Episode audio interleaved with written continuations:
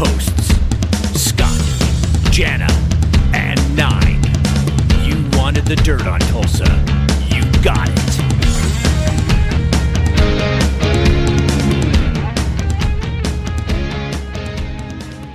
Let's get into talking about this album. Um, I know you guys are very pumped. We've been reading reviews. We've heard some of the material ourselves. Um, it is just a fantastic album. It's more of the kick-ass, feel-good rock and roll that you you can expect from Buckcherry. And I know based on recent comments you've made, you talked a little bit about Hellbound, which was fantastic as well. But the world was really different at that time. It was kind of a dark period. Um, and, and I know that had to reflect on the material, but this album is more of a return to just feel good. Life is good. Let's celebrate rock and roll. When you guys heard the finished product, did you feel like your vision for this album had come to fruition? Yeah, you know, um, uh, it was kind of the same process, honestly, that like that it was for us on um, Hellbound. You know, um, we uh, Stevie and I and Marti wrote the majority of the record. Um, am I on with you guys? Yeah. Oh, yeah. Yeah. Yeah. Oh, okay. You're good. I can't. I can't see you. Yeah, I switched Um, to you on full screen, so you'll you'll see some different shots throughout the interview. All right. So, anyways, yeah. Um, so we the Hellbound record was really great, but as you said, you know, it was like a dark period of time. Uh, you know, the pandemic and everything that else that was going on in the states. So uh, it was good to kind of bust out of that and make a feel good rock and roll record, and and that's what we set out to do. You know, and we started writing. Uh, on the uh, second half of the Hellbound tour, Stevie and I would come home and you know put a couple songs in the can here and there. And before you know it, we had like ten songs. And then we went to Nashville and uh, wrote with Marti for Marti Frederiksen, our producer, and we've co-written a lot of songs with him. We met him way back in the day on the 15 record and Yeah. co-wrote "Sorry" together, to name a few. And uh, you know, he produced the Hellbound record and, and co-wrote a lot of songs on that record as well. So it's kind of the same process. We went there for nine days and did this guerrilla songwriting session, and we wrote eight songs in like nine days, and they all made the record. They're really good, and um, and then we took a couple songs from the Hellbound spillover and we kind of revamped them and made them better, and and voila, we had the Volume Ten record. That's actually leading into my next question because I heard you make a recent comment that you guys actually had written about 26 songs for this album and the cream rose to the top and that's what ended up on the album. I'm curious when it comes to Buckcherry and you guys have those extra songs left over that don't make the album, how often do those get reworked and end up on a on a future album or do a lot of them just end up scrapped? Yeah, not not a lot. It's just uh, because you know we grow a lot as musicians and songwriters. You know, in two years or what, however long it is since the last record. You know, and um, always want to start fresh because I feel like we write uh, better material the the older we get. It's Sure. weird, you know. Um, and uh, yeah, so um, sometimes we go back and revisit it. This time there's a song called "Turn It On" on the record, you know, and I always thought like the chorus is really great, but the rest of the song needed to be rewritten. And Yeah. I, I brought it to Marti's attention, and he was like, "Yeah, I think we can do something with this." And Cool. so we worked on that, and then uh, this or that. The the first track on the record uh, was from the Hellbound spillover, and. Uh, the version we had was a little too high in my register. You know, I mean, I could sing it, but you know, not the whole song live. You know, because it was just too high. So we changed the uh, the key of the song and kind of maybe tweaked the arrangement a little bit, and that was it. It was a really great song, and so they made the record. Marti is a very valuable asset to you guys, is he not? Because I believe uh, you've referred to him as your sixth member. Uh, do you, how how key is, is his role when it comes to working with you guys? He's worked with Aerosmith too, right? Yeah, I believe so. He's worth he's worth with Carrie Underwood, Aerosmith, Daughtry, like so many, and the list goes on. You know, um, he's just you know that's the thing with Marti. He's we leave and we go do a tour and represent a record, and he goes, he just goes and starts another record with another artist. You know, he's always working that muscle, and he's um. So we love to be in a room with him because we just soak it up, you know, and he brings out the best in us. Um, for sure. And then on top of it, he really understands what's special about Buckcherry and and just enhances that, you know. Um, and that's it, you know. Uh, yes, when we get together, it's very much like a band situation, and and he's just the sixth guy, like you said. It's great. It's amazing how today's, um, you know, the industry, how they release like multiple songs before an album even drops. You know, you got, you had, did your good time, let's get wild, uh, shine your light, which were all great songs. I love the videos for all of those. And, Thanks. you know, um, but isn't it interesting how before you drop maybe one song, it gets on the radio, maybe maybe two before the album, but now it's like multiple songs on Spotify and all these things. Yeah, Does that- does a that seem to help out more? different- It's a whole different climate now, you know.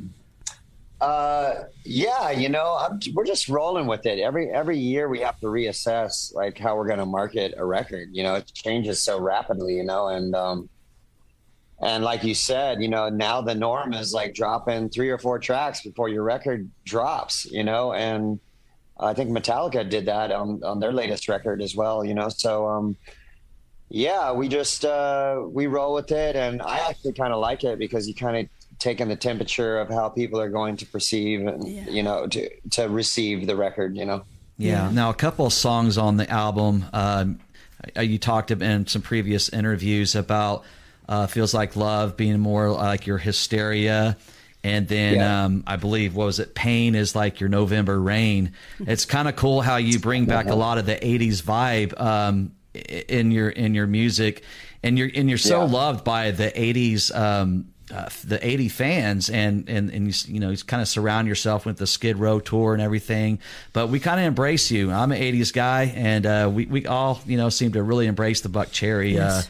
uh, all the tunes That- and that's everything cool. That's cool. I mean, we don't consciously do that, you know, because we dropped our first record in 1999, and yeah you know, for some reason, people because we just do traditional rock and roll, that they lump us in with uh, some of those older bands, you know, and, and that's fine because they're all they're all great bands, those that you speak of, and you know, have a lot of hits. And when we do package tours, it all it all works out, you know. So um, why wouldn't you do it? You, You know, know, before so, before we went on, I was telling these two, I, I you know, you guys have grown as musicians, and the times in the music business have changed. But you guys are unmistakably Buckcherry. Every time you put out an album, you know, you're not trying to put out Kiss the Elder or Theater of Pain or New Coke.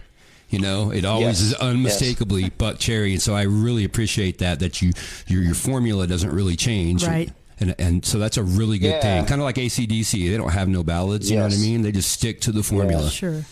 Yeah, well, I mean, we do have ballads and slow songs and mid-tempo Sure. songs, but um, what you're saying is, uh, you know, I totally agree and I get it, and that's what we're trying to do. We're trying to create, you know, uh, a catalog of music and being on an island all on our own and, and interact in, and integrate into all all different forms of rock music. You know, that's the way it used to be. You know, it used to Yeah. have Yeah.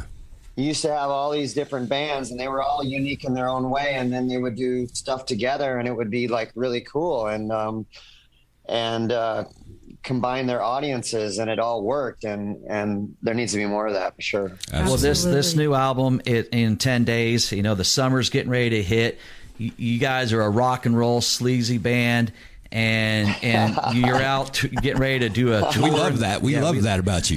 Yeah, I mean, you get ready to tour. It's a it's a summer. You love the hot heat, and then Yeah. you just go ahead and, and you do a cover of Bryan Adams, and um, Yeah. it's the summer of '69. So it it all kind of goes together a little bit here. Definitely.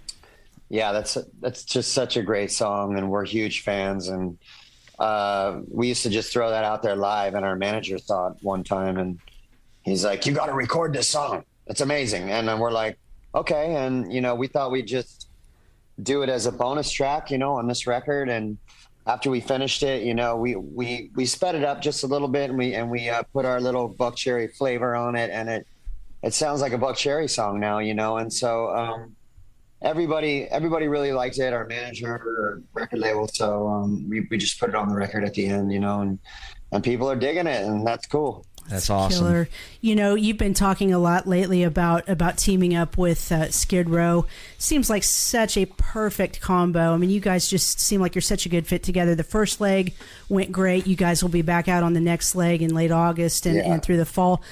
I'm I'm curious. Who approaches? How does that work? Like, does does one guy from Buckcherry approach a guy from Skid Row and say, "Hey, let's put this together," or is that more something like where the management teams are working together to pair you guys up? You know, sometimes it happens that way very organically. Like you might do a few shows like on a cruise or whatever, and then you're like, dude, we should like team up and we're dropping records at the same time. It would be a good tour, you know, stuff like that, you know. But um I believe the managers got together because, you know, they just dropped a record not too long ago and Right. um and then here we are dropping a record and it just it just works out, you know, and um so you kind of like experiment. You, you book a leg, you know, Yeah. like a month. We already did a month with them, and then it, it sold really well. It was like a lot of sellout shows, and everybody loved it. Right. So we did a, a second leg and a third leg, and there's talk of a fourth leg. So Wow. um, yeah, so I leave Thursday to start uh, first show back with them on Friday, and then you know we'll do the second leg, and then we'll do some Buckcherry headlining shows in there, and then we'll go back and do the third leg, and and so on. As long as it makes sense and people are showing up, the asses are in the seats. Then That's it- right. It, That's all so works. good. It We all had- works. That's a good bill. It's Skid Row so and Buck good. Cherry. So good, man. Yeah, we had Rachel on uh, not too long ago, and he had nothing but high praise for you. absolutely. But Yep. Oh, um, wonderful, I- yeah. You know, He's he's your great guy. guys' your guys' start, you know, in L.A. is so fascinating. On, on you know how you were had a job and, and you you had to work the phones and you basically didn't do your job you basically did band Yeah, band yeah. work instead booking shows and stuff and I think it's really cool on how you guys you know were on the L.A. Sunset Strip uh, making you know, sold out shows at the Viper Room and the whiskey and all that and Yeah. and you guys take off you get signed and you know, lit up, came out, and, and it exploded onto the scene, and everyone loved you. And then, you know, you get signed to a record deal, you make another album, and then you disappear. And then, yeah. and then was a tough eleven time. seven, I believe, was that Allen Kovac or something, uh, management for uh, Motley Crue or something. uh-huh. signed- Yeah, he, he managed us at the time, Allen Kovac. yeah, yeah.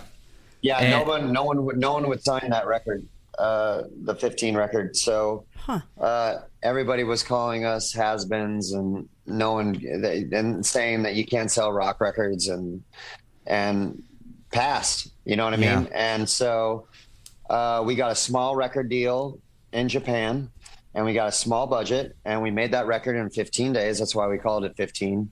And um, wow. and you know, Allen Kovac said, "Fuck this! I'm, I'm going to start my own label, my own independent label, and we'll we'll put this out on on my label." And we're like, "Great!" So he started 11-7, and it was the first first record.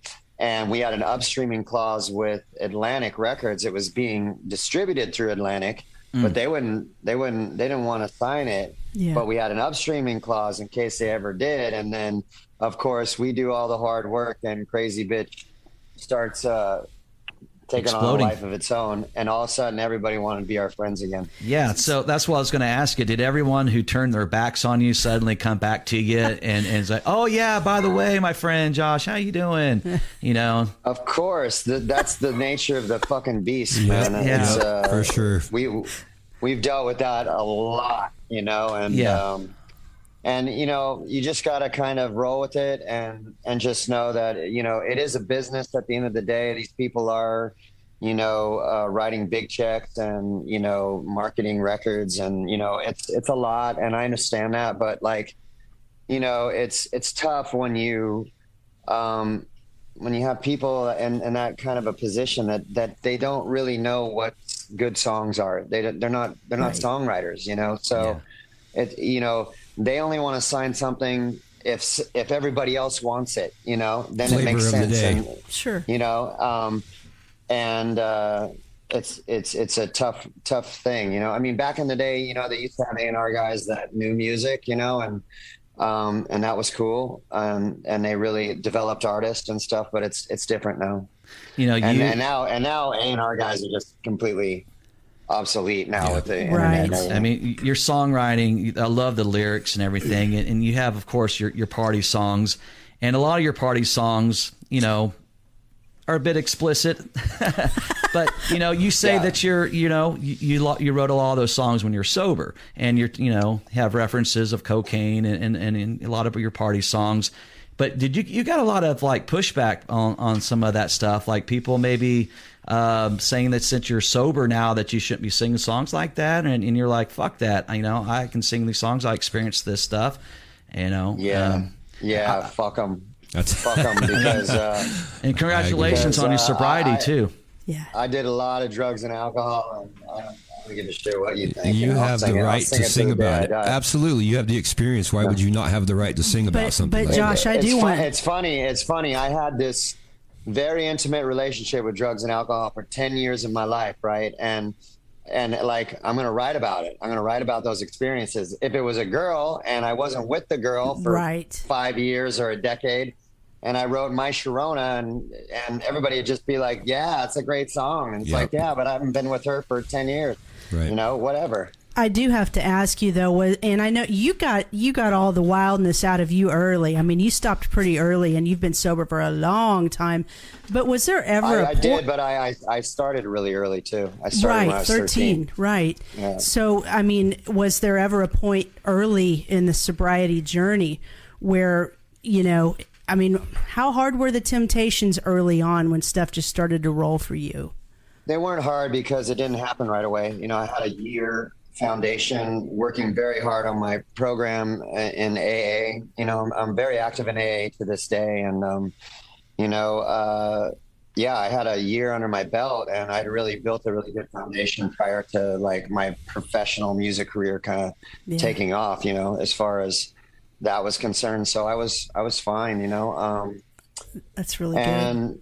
And yeah, it's a, it's a big part of my life. It's like at the top of the list because without that, none of this, I wouldn't even be talking to you guys. Sure. And I also have heard you say the exact same thing that I've heard Steve-O say. You got when you talk about. We'll get off to this topic because I know you get asked about it a lot. No, but I, I, I, I love it. I, this, I have no problems with this. Too. Well, you and Steve-O said the same thing, and I found this very interesting because I've actually never really been a consumer of, of any of it. But you guys both Right. said it's not the good. drinking and it's not the drug use that's the problem. It's a byproduct of the problem. The problem is is. actually within, and you have to take inventory of what causes you know that to to occur and then you kind of deal with that and you know spiritually or however people see fit to deal with it and uh, Yeah. I'm I'm sure that I'm sure you're a, a good example for people out there who want to kick it, but maybe are struggling to do so. Yeah, you know, I really like Steve-O. Um, I I don't I've never met him, but I, I read his book and uh, I, I've seen some videos on him, and I just I kind I kind of you know I'm I'm like really into him, and I think that we would get along really well because of the sobriety thing. I think he's a cool dude, and Yeah, um, I think he's a talented guy as well. You know. Um, but uh, yeah, he's absolutely right. You know, it, it's uh, the disease is between your ears. It's your mind. You're you know, so true. you're, I'm different than my th- like normal people walking the streets. You know, like when I when I pick up, I, I just I don't want to stop. You know, Yeah. and so that's the problem. You know, the drinking and using is a symptom of the problem, as you said, and and there's a solution. You know, and it, and it is uh, a spiritual program, and but it, all, all of that has to do with action and inventory, and you know, putting pen to paper and Yeah. talking to somebody else and all kinds of stuff. You know, but uh, yeah, it's it's a lot of work, but I mean. There is a solution, and that's that's what I hear, you know. And then you can have a great life. Well, plus you, plus it, you know, it kind of comes with the territory of being. You think it does anyway. You think it comes with the territory. You know, you grew up with sex, drugs, and rock and roll, and then it becomes your life in a way. And um, Yeah. and I, and I think a lot of times people, and I, and I will speak from experience. A lot of people put things in their body because they don't like who they are, and then they don't like who they become under under those circumstances as well. right. You know, so it's a it's, lot of self hatred. so I think when you ri- Yeah. arrive on the other side, when you've quit and you can look back and say, "Hey, I did it all and I survived it, and Yeah. I'm good to go," you know. And Yeah. I think that's where you are. yeah, it's very commendable, Yeah, man. you know, my journey with drugs and alcohol, like for a while, it really worked for me, and it was a lot of fun. And you know, then it just stopped working, and it became very dark. You know, and I had to address it. You know, that's the way it worked for me, and. I got a nudge from the judge. I got arrested, and then you know I got put in a program, and and then the light bulb went off. Thank hmm. God, you know, thank God I had that opportunity. You know, Yeah. I, I jumped on it. I didn't get, you know, wreck my life too, too bad, you know, and I could have an opportunity. And I know some people, you know, don't, don't get that opportunity super early in their, their drinking and using careers. You know, I mean, Right. Right. you guys def- don't even recognize me. I mean, at the end of my drinking and using, I was passing out twice a day. I had alcohol poisoning. I had alcohol poisoning at one time where my my hands were like paralyzed Wow. for a good a good like hour, and it was terrifying. And um, I didn't know what it was at the time, and you know, I was just saturated, and I and I just couldn't stop. You know, and so um, anyways, I'm I'm I'm really grateful. Well, you're We are definitely an inspiration for, Yes. for For many, sure. for Yes, many. yes. And, you know, Thank you. I always look at Buckcherry and, and, you know, with you, you know, you're the front man, you got the moves, you got the look, you got the rock and roll tattoos. And I love the tape that you got that got going on there. Every it seems like everyone has their thing, like you know, either it's their nails painted or something. But and, and I always wondered why you do the the tape things around your fingers. Is that something that you just kind of adapted to? I don't know if you guys will like it, but I'm a huge Michael Jackson fan. You know, Love it. Oh, we're Love good. it. Yeah, yeah. I, I listen. I like um, all kinds of music, all genres of music. Um, I like to dance. I used to go dancing with my sister uh, when I got a fake ID when I was 17, and she would go dancing. She's two and a half years older than me, and and I would go to dance clubs and just have a blast. And then I would go to high school the next day, and I'd be a little punk rock surfer kid, and you know, so um, yeah, I just like every aspect of music. Anyways, I got I got into Michael Jackson during that time, and I just thought he was just so badass, you know. And then I would just I would like analyze everything that he did, his whole setup, his and he would tape his fingers, and he Right. he just had he had li- he had little uh, things that he would do, you know, to kind of what I call get you into state, become that person. And you know, he was really into Fred Astaire, and he he looked like Fred Astaire when he danced sometimes, you know. And um, and anyways, so cut to I just taped my fingers one night because I was inspired by him, and I do it with black tape. You know, I think Hmm. Yeah. you did it mainly with white With tape white and tape, stuff, yeah. but uh.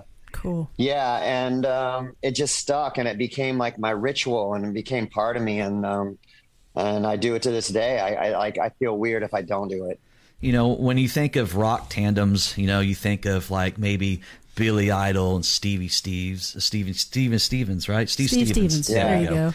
Or Such Brian great guy. Johnson, Angus Young, ACDC, and, and Yes. you, you know, Stevie D is your guitar player, and you guys have been together for quite a while now. He, he's, Yeah.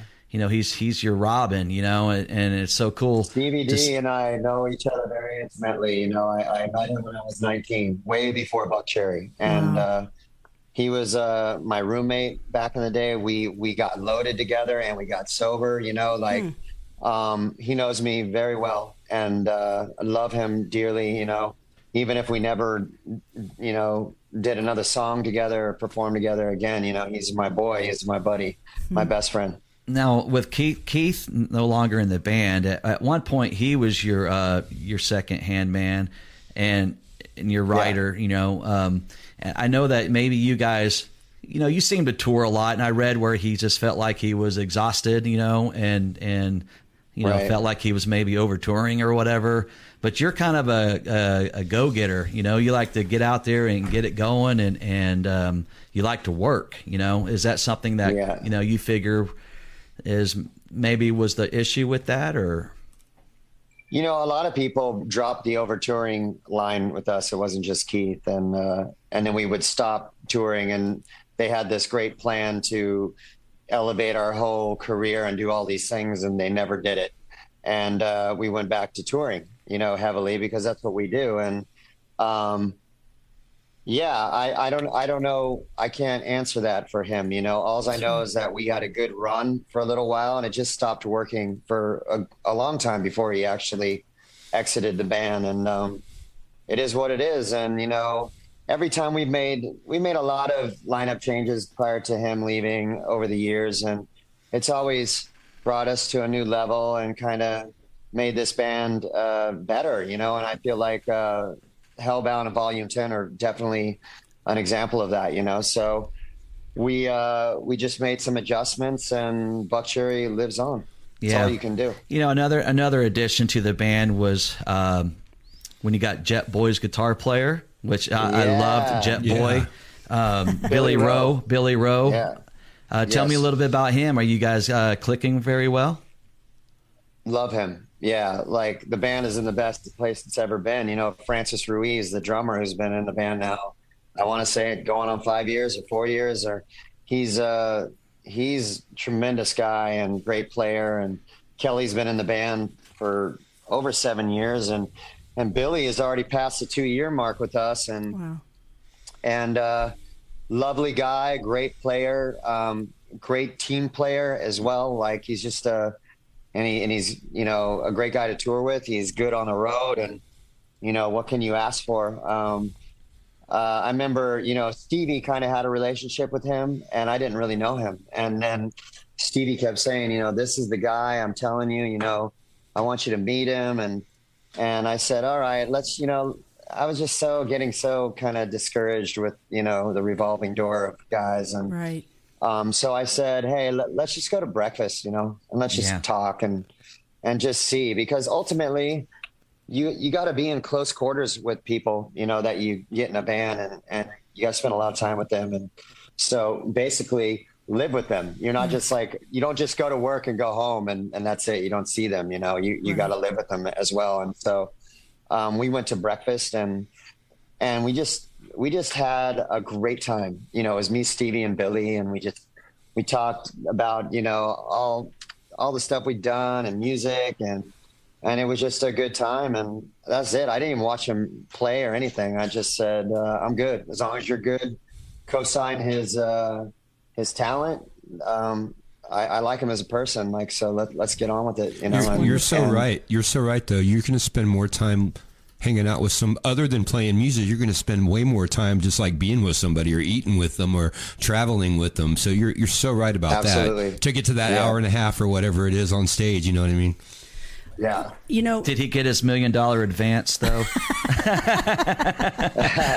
No million dollar advance i'm sorry to say. Dang it uh, we want to we want to spend most of our time with you on the here and now and, and the exciting future that lies ahead for Buckcherry. I do want to go back in time a little bit. I want to ask you about the the time, and I'll be honest with you. I started researching you to prepare for this interview, and mm-hmm. all of this time I have thought, you know, Velvet Revolver, they should have gotten Josh Todd when, when when it didn't work out with Scott Weiland. Well, I didn't know the backstory. I didn't know you were there before Scott was.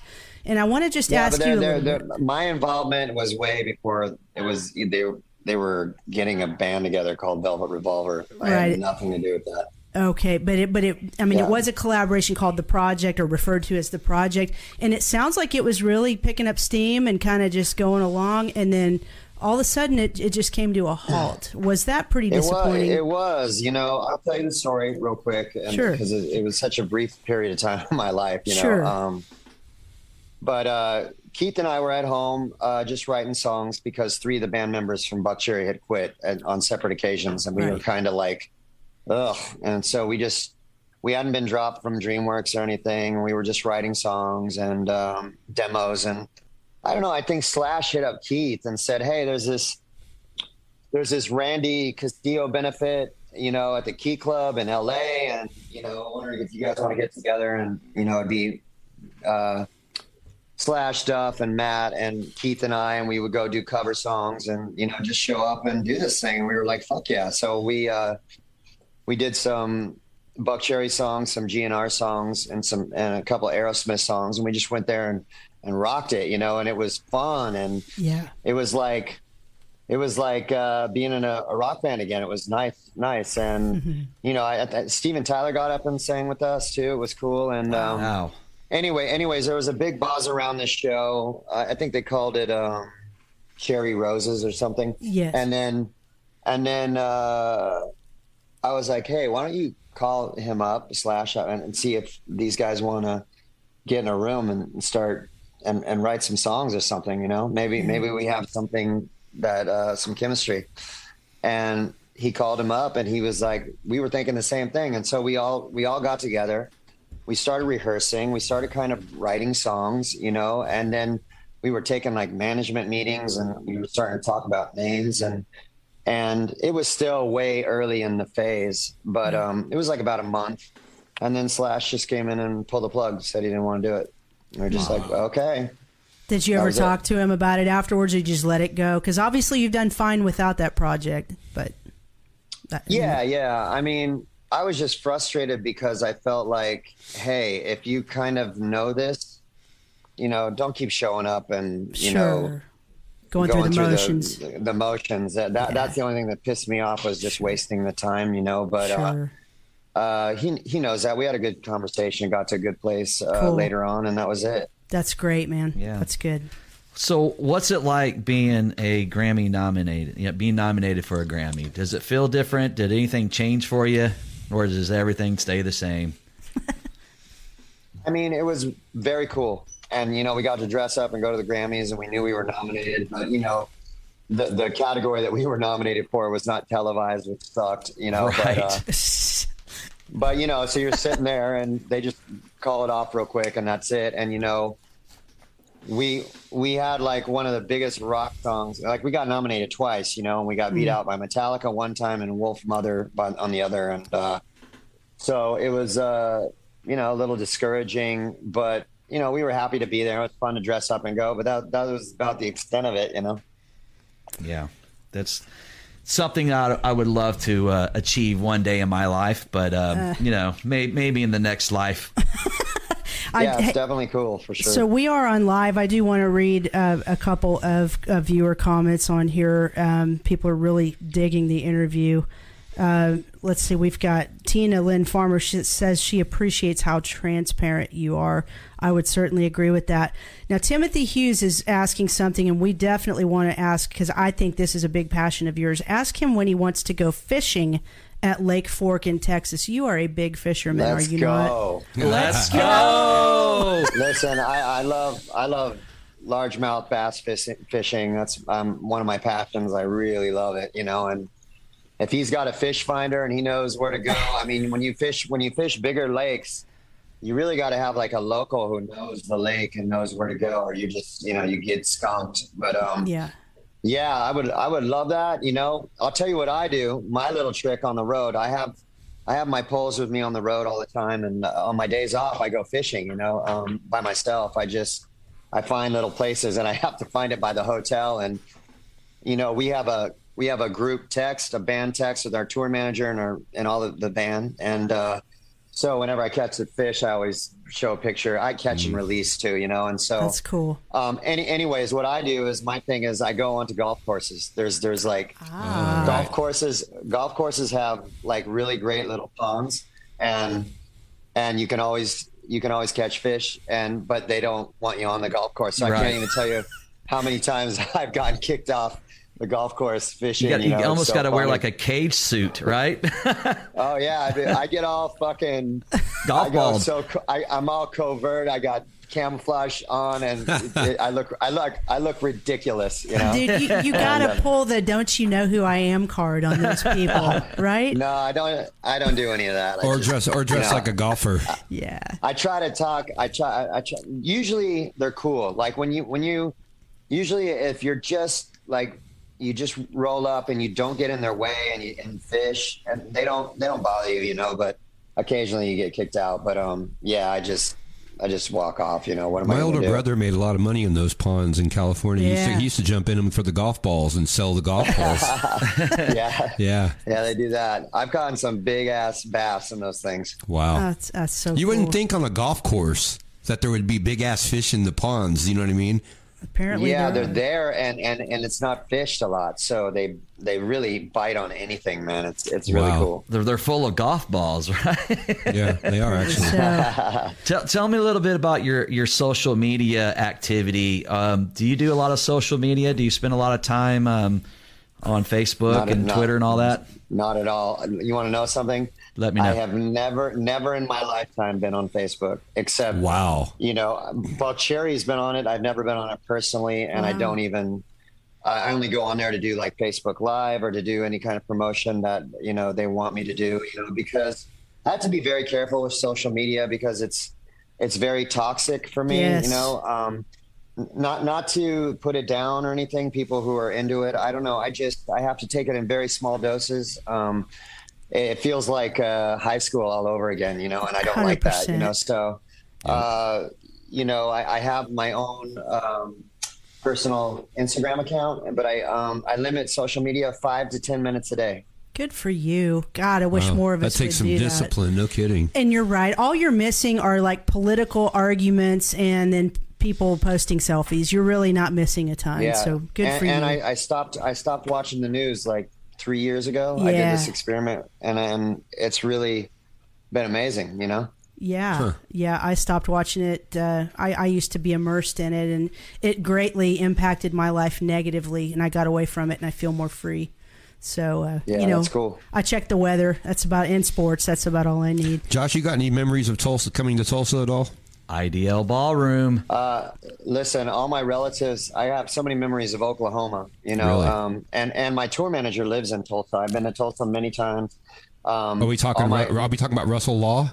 Or he, Russell he's, Law. Yeah, I know. I know him very well. Awesome. Russell Law the third, actually. Okay, yeah, yeah, yeah. I love, he's a great guy. I love Russell. Yeah, he's a good dude. One of our sponsors. Russell, Russell is an amazing human being. Yeah, yeah, yeah. definitely. Lo- One of- lovely guy. Very talented as well. Yes. I agree. One of our sponsors is uh, Doug Burgess uh, with uh, DEB Concerts, and he Yep. brought you guys not too long ago, a couple years ago, Yeah. uh, to the IDL Ballroom.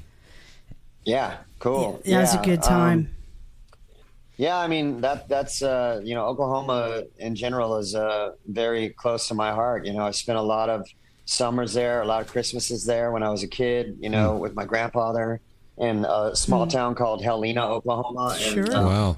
yeah. uh, we would have very traditional Christmases, and he was a very stable human being in my life. My my grandparents, and I'm super grateful for that.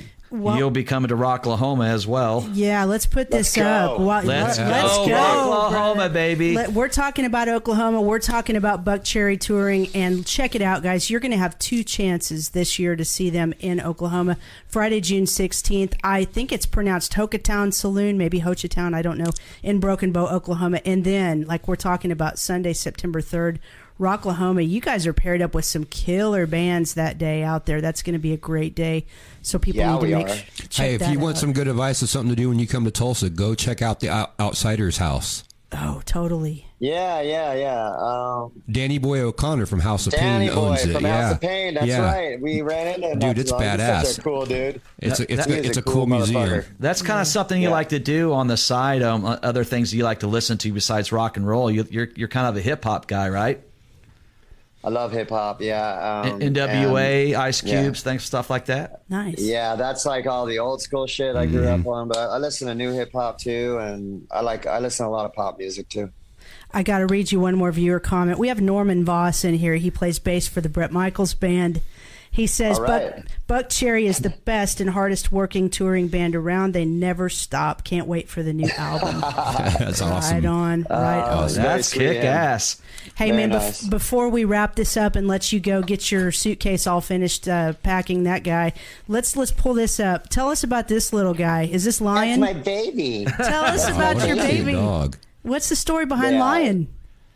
The story behind Lion is he has one blue eye and one brown eye, and um, we we wanted a new dog, and we were into King Charles Cavaliers. That's what he is, and nobody was liking him on this breeder's website, and we were like, "This dog is amazing!" Like, and so, uh, you know, we wanted him. So we got him, and he's been just amazing. I don't know where he's at. He's in my house somewhere. We but, were um, hoping he might be sitting on your lap tonight, but maybe yeah, not. he usually is. He's with my Ah. son right now, but he's uh he's um such a lovely addition to this family and uh, has been amazing. He's over two years old now, so awesome, awesome dog. Right on. I just have one more quick question for you because this fascinates me. The three of us, we, we play music too, and I, I don't know how you do this, but I, re- I read a story where you don't drink water during your performance. That was the headline, wasn't Dude, it? I don't- Josh Todd doesn't drink water. I mean, it's I, I, I totally get what you're saying. I I guess maybe it kind of locks up your throat. I don't know, but you have to tell me how you recover from that. Are you just pounding Gatorades for three hours afterward, or No, what? You, I'll tell you how I got there. I've done it all the wrong way. That's how I get to these places with my vocal technique and everything. And it just works for me. Every vocalist has their own like little thing that they do and that works for them. And that's what works for me. But I mean, back in the day, I used to not do that. I would take a sip of water after every song, Yeah. you know, nervous. I was just like, it was a nervous habit, you know, Yes. and, um, and, uh, so then cut to, I'm like watching, uh, Steve Perry um, sing a Journey set. Like I just was watching a video of him Mm. of uh, some old live footage. What a fucking singer he was! Oh yeah, And, Yeah. dude. You Any- he never even he never went off key or anything, man. He was so amazing. man, he had some fucking pipes, man. And Oh yeah. and oh, yeah. I'm so I'm just you know I'm I'm a student of the game. I'm always trying to find something new that I can apply that's gonna that's gonna make my life easier or whatever. Especially the older you get. And so, um, anyways, I was watching his vocal technique, and he's just singing his ass off, and then he go into the next song, and then the next song. I'm like, this motherfucker is not drinking any water. Like I don't see him take a. He's not taking a sip. Hmm. So I started like trying that at home, you know, without any people in front of me, just to see what that felt like, you know. And I and I felt like more flexible. Wow. I didn't feel like I had to reset. Every time I would drink water, it would take me till like the the second verse of the next song to like start feeling loose again, you know. Yeah. Um, and you know, I know you're not supposed to drink any cold beverages uh, when you're singing as well, you know. And so I never, I stopped doing that. And anyways, I, I stopped drinking water, and uh, it really was um, good for me. And uh, so I, what I do is I really hydrate prior to the show, and then Gotcha. I don't drink water. Okay. I, I- I, Well, you need to hydrate because summer's right around the yeah, corner. and I'm do- I'm Yeah. totally doing it wrong because you know I I do I break up my flow and I do the drinks. Then I get so dehydrated after the show, I end up getting chills that night, and I'll sleep with a jacket on. I'm like, man, this is not the right way to do this. So I'm Well, you got to hydrate after the shows, you know, for sure. I mean, you're Yeah. putting a lot out there, but um, right. You know, uh, the vocal folds, you know, you spin, you you do vocal scales before you get on stage, you know, so you're you're stretching them, you're getting them ready to put them through uh, a, a show, and then you do the show, and the last thing you want to do is like splash, you know, Sure. a cold beverage, a cold beverage on on it. It's the same principle as like you know warming up your muscles to to go do a workout or whatever. You you Yeah. don't want to like you know just splash something cold on your body. Absolutely. Well, in 10 days, the new album, Buckcherry, Volume 10, will be dropping what, June 2nd. And yes. That's you got right. a lot of cool tunes on this album. I want I want to know I want to hear your your thoughts and how you recorded Feels Like Love and Pain. Those seems to be the two songs that you haven't been you haven't released yet, but are some songs a lot of people are talking about. Yeah, they're really great songs um, and great for the set. We've done them live a couple times, and it's such a moment. You know, um, we based like "Feels Like Love" after Def Leppard's "Hysteria." You know, that I was really, I'm really crazy about that song. I, I'm obsessed with that song, a and song. you know, I've had, a, I've, I've had a lot of moments to that song. So I'm like, you know, so Marti and Stevie were in the in the studio, and I finished singing one song, and I came out of the control booth, and I said all right, I want Buckcherry's Hysteria. That's what I want. and they're like, okay, great. And then I left. And uh, three hours later, they send me this amazing musical composition, and and um, I started writing. You know, and I had I had a melody, and I'm writing, and and then Marti sent me a melody that he, he's like, I came up with this melody I kind of like, and he just sang it on like a voice note and sent it to me, and I'm like, damn this one's better than mine. I like this, and Wow. and so I started writing over his melody, and um, it just popped. And I got to the studio the next day and sang that thing, and it was just amazing. Such an amazing moment, you know, we all had with that song. And then, um, and then Pain is like a kind of a longer story. Um, I'll try to do the condensed version, but like when we first got to Nashville to do the songwriting session with Marti and you know Stevie and I went there and Marti had a piano in his house, and I said, uh, I said, hey, where'd you get that? He goes, I just got that thing, and I said, I, I would like, uh,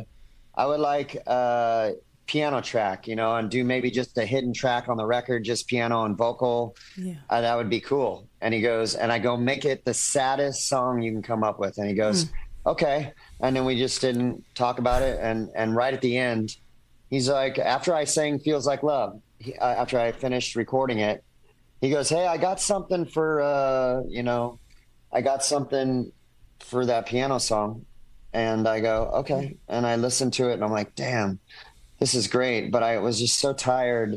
Uh, I had written so many songs, and I, I was gonna just put it on the back burner till the next morning, and um, I just remember I was just tossing and turning, and I had that song, and I'm like, "Fuck it, I'm writing it right now," and it's just, it's pretty, uh, it's pretty personal to me. You know, it's kind of about uh, the inner, some inner voices that I don't really talk about with other people, and um, and what goes on with me. You know, like the committee between my ears, and and the things that are said to me when I wake up in the morning. De- de- defe- defeating thoughts and all those kinds of things that I have to overcome, you know, every day. And, uh, you know, I think everybody deals with um, pain in their life. Yes. And so I think a lot of people will have to, will relate to the song, you know, and, and that's what gets us to new levels and, and all of that. Unfortunately, you know, sometimes pain is the motivator. Certainly. And everybody so will cool. find their own meaning to the song too, which makes music so great. You know what I mean? Pain for That's this what I reason. love or- about yeah, it. me too, man. Let me ask you one thing before we get out of here. I don't know how much longer we got. No, we need to wrap it I'm up. a weird guy, and I walk around and I change like the first two letters of, of words, and you know, like take biddies. Right. Now, is Buckcherry as simple as somebody said Chuck Berry and somebody said and reversed the letters and said Buck Cherry? Nope. It, it's kind of that way. I mean, it, it was a two part thing. You know, uh, there was a, a transvestite, transgender. I don't know what you would call him at this point in time, but uh, way back in the day, used to bum cigarettes off cigarette uh, off Keith, and it's and his name was Buck Cherry, and um, Wow. and we didn't think much of it. Our band was called Sparrow before when we got signed. You know, it was the the finch of the songbirds. You know, and and that was that was our uh, our name. And uh, we had to change it because there was a Christian rock label called Sparrow Records, and they had the right. copyright. And so, Oh wow. yeah, so so we had to change our name when we were making our first record, and we couldn't decide on a name. It became this like big point of contention, and we were always fighting over it. We bring in lists, and nobody could agree on anything. And and then you know, Keith's like, "Hey man, I'm reading this book on Chuck Berry's life, and he's got this quote that says." Uh, Record labels will try to make you do all kinds of things you don't want to do, like turn your name upside down, like Buck Cherry, and something like that to that nature. But Buck Cherry came up again. We're like, there it is again. That's how you know we just wanted Right. a name that we wanted a name that was like hooky and kind of Yeah. easy to remember, and uh, so that that was it. We went with it. And I like it that you made it one word and not two. It's very it's very cool. It looks good Yeah, yeah. to the eye. Yeah. So- I, I really thank dig uh, Josh Todd and the Conflict. I think that was a really cool video. I, I watched that the other day with the cops just coming. Yeah, come great in. But record, great Yeah. record. Year of the Tiger. you you plan on doing any more of that coming? Uh, if I ever get the time, maybe you know, and, and there's a demand for that, then uh, for sure, you know. But we'll see. See what Cool, man. happens. Cool. We need to let you go. I know, like I said, I know you're on a media media frenzy these days and get ready for this big tour. We want to wish you all the best. Let's put this up one more time. Everybody needs to go to buckcherry.com. Pre-order volume 10. It drops June 2nd.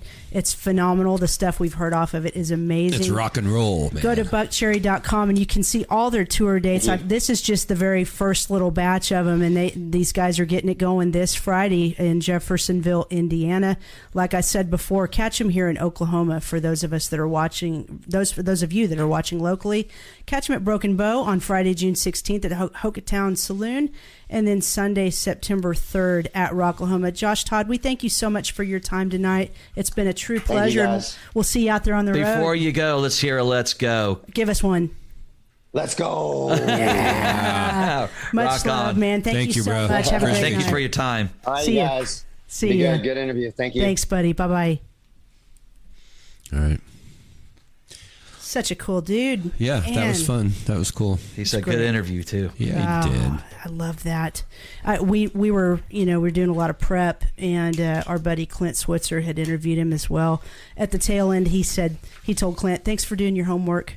I, it means a lot to these guys that that you show up and know what you're talking about. And uh, I, personally, I would be embarrassed to to walk into one of these uh, ill prepared. So I hope we never come across that way to an artist. You guys are always prepared. I'm the guy that walks in with nothing, and be, and I'm the color commentary guy. You're the wingman. Well, you know, The I, I- you know, what am I going to write down? The same same questions you guys write down. No, Well, it's mine there's, were different than There's hers. always you guys live together. You can collaborate. We don't. I'm at, I do. Don't you at- lie I to do me. mine at work. we do don't you? even talk about it, to be honest. Well, that's a lie. That's not true. We talk about it a uh, little, but You know what's funny though? Here's something funny. So Scott and you guys, you guys watched all these kicks things before the interview. I went home after the interview and, and, watch and them. put a bunch of stuff. yeah, so the next time we have Ronnie on, you'll be ready to go. yeah, yeah, exactly.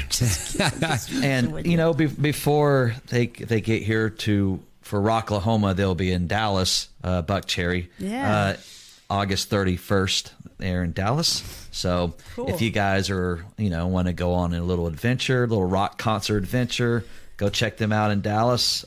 And you August know what? Thirty first. You know what, Scott? I think I someone can correct me if I'm wrong. I think that's the start of the second leg of the Gangs All Here tour. I, Oh, I think okay. that's when they resume Oh, that. sweet. What a killer, killer uh, combo! I think that's a great combo. and we yeah. and we didn't even get to talk to him much about Skid Row, but No, but you know what? He's in Buckcherry. Yeah, that's what I was gonna say. He's not in It's- Skid it's Row. all good. Let's. Uh, sorry, guys, we didn't go to the fan chat. mu- And also, hey, I didn't put him on full screen very much because I felt like it was making him uncomfortable.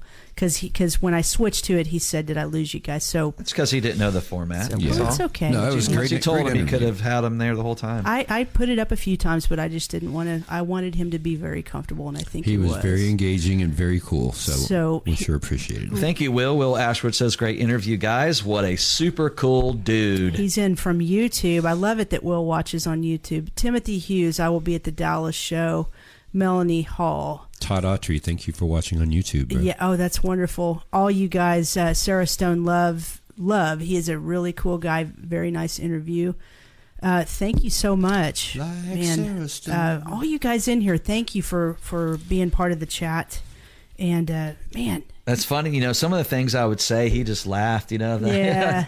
sleazy rock and roll. he thing. liked that. I, th- I think that made him very pleased. But Yeah. you know, they are definitely good time rock and roll. And I loved his uh, his com- his comeback. You know about the you know writing songs. You know about alcohol and and drugs, uh, cocaine. He's like, yeah, fuck them. Well, but you know how many people? I mean, his addiction period was age 13 to 23. And then it's just it got out of his system and he was done. That's pretty amazing, really. He, uh, I didn't want to get too into it just because we had other stuff to talk about, but I believe he said in other interviews he comes from a broken home. So you know, I'm sure a lot of that those struggles lead to addiction issues sometimes, and we're glad that he's so healthy. And I still can't believe he Kevin doesn't- Aggie says, shout out Josie Scott. Hey, sure. Is he here? Shout out right there. Oh, oh, Um, yeah. Uh, but Thanks, yeah, Kevin. I still can't believe that he doesn't drink water. I, I mean, That's crazy. I couldn't do it. You know, I'd I, I get that. I get it because well, yeah, I do. I don't have time because I don't want to have a nervous. Uh, when I when I do this, I have a nervous thing. I, I and I, I always see myself taking a drink a lot of times. I I'm like, just God, did it. this look- looks so It so looks shitty, silly. so unprofessional. You but, know what? People got to. People are thirsty. People got to hydrate, man. I'm but not. I totally get it. Like you know, you kind of do it before and then and then afterwards, and just let. So would it be okay for like if I was like, you know, instead of water, what if I had snacks on stage in I'd- between songs, like a snack bowl, and I had a little candy bar, like Little you know, Chex Mix? mini Little candy bars and Chex stuff Mix. like that. Just reach over into the bowl and get it out and eat it between songs. I will give you a hundred dollars if you do that at your next show. Oh, I'm going to do it. Pull a little goldfish out. Yeah, exactly. Yeah. Give me some uh, some wheat thins and some cheese. Why not? Why Yeah, not? it's gonna be well, we're missing Teresa Yeah. tonight, but she, her the day job called, and and uh, we just want to give her a shout yeah, out. and, and once again, guys, we are like 29 subscribes Urs. ers left to go for YouTube. We only need 29 more. We And need what- you to share. What would Josh Todd say, Scott? Let's, go. go. Subscribe Yeah, to we our need YouTube 29 channel. more, and then that will get us to 500 on YouTube. And always, as always, hit the notification bell, uh, share our Facebook and our tweets and our Twitter page and our uh, Twitch. and our Twitches. Because And- I'm because we spend more than five to ten yeah, minutes a and, day. and of course, we're on podcasts. Uh, uh, Right. platforms like Spotify, our iHeart. I hate the way it's spelt. Right there. iHeart. If they looks get like started, I heat. listen. If they get started this weekend, they could watch all 82 episodes. Oh my God! Please don't. Apple Podcast, Google Podcast, Amazon Music. Let's go. Let's go. Let's do it. Let's talk about the sponsors. Shipmanphotos.com, your branding done right. Do you guys need new photos of your band, your business, your chicken hat or a chicken hutch? What do you uh, call that? Chicken hutch? Well, I mean, whatever. Hookatown, Hookatown. You're, you're, I don't know what I'm trying to say. If you need pictures of anything, as long as it's appropriate, go to shipmanphotos.com. They get your branding done right. Dustin Little at Okie PC, do you have IT needs? I do right now, as a matter of fact. Get a hold of him, 918 640 0892. DEB E concerts, like we were talking about, it's going to be a slamming good time at the D&B processing stage at Rocklahoma. Go visit Doug Burgess and friends over there at Rocklahoma. You're going to have a great time. Do you guys need T-shirts for your Yes. band? Do you need hoodies for your band or your Yes. business? It's summertime. or your so- podcast, go to Identity Merch. Todd Cook will hook you up. Get some Tulsa Music Stream swag at our Facebook page, Sycamo Filmworks. He can do a, a video for your band. I mean, we have all of the hookups you need. and they're all good guys They too. are. They're good people. Let's talk about what we got coming up Monday, June 12th. 7 p.m. Central. Mick Sweda, formerly of the Bullet Boys, will be on with us. God, he does that every freaking time, I swear. And then Monday, June 26th, Lisa Jackson and Clint Switzer will be on with us. What do you? What else you guys got? Well, What um, you got, Scott? I really don't have much other than I, I'm looking forward to Mick Sweda, you know, because not only was he in Bullet Boys, but he was a guitar player in King, King Cobra, Cobra, right. And you know that was with uh, Johnny Rod. Johnny Rod, who went who went later on to with Wasp, and they had Carmine Appice, Yeah. who was the drummer for And I think and- actually one of the persons that was in the band now is a woman. uh, yeah, it was Mark Free, and then Marcy. Marcy, Marcy. Free. That's right. That's that's it. That was you know. Yeah, and and the uh, see the other guitar player was Michael Michael Phillips, some, James Michael Phillips or something like that. He ended up uh, being in, uh, a guitar player in many different bands. Uh, Big Cock is one of them Whoa. that played um, at Whoa. Rocklahoma. This is a children's show, by the way. Wow. and um, he also played, I think, as a set with uh, Icon and many others. So check check them out. Um, Mick Sweda interview is going to be amazing. There's a lot Yeah. to talk about. Um, it, it's it's already have a mountain full of questions, and it's just going to get bigger from here. Scott, you are quite the encyclopedia when it comes to like 80s rock. You know, when we started this thing, and I, I was always so full of knowledge of all this useless knowledge for some reason. This was my outpour. This is how I could like finally use it. use all that built up knowledge. It's amazing. This this was my gateway. I wish I had built up knowledge, but Anyway, Donald Kirk, hey, says hey nine. hey, look Hey, right Don- there. hey, Donald. Hey Donald Kirk. Aw, family in the house. Yeah. It's great. Sarah Stone, have you read all these? uh, Uh, I not think out so. loud. Well, Sarah says we can um, when you drink more water, you potty more. Uh, are you- Potty breaks and can get Okay, yeah, you get dehydrated, especially when it gets hot out. Boy, she's not lying. Yeah. That's really very true. Cool. Well, thank you guys so much, and we really appreciate you. Uh, join us Monday, June 12th for Mick Sweda, and we'll see you guys soon. Have a great night. Thanks for watching Tulsa Music Stream. We'll see you soon. Goodbye. Bye.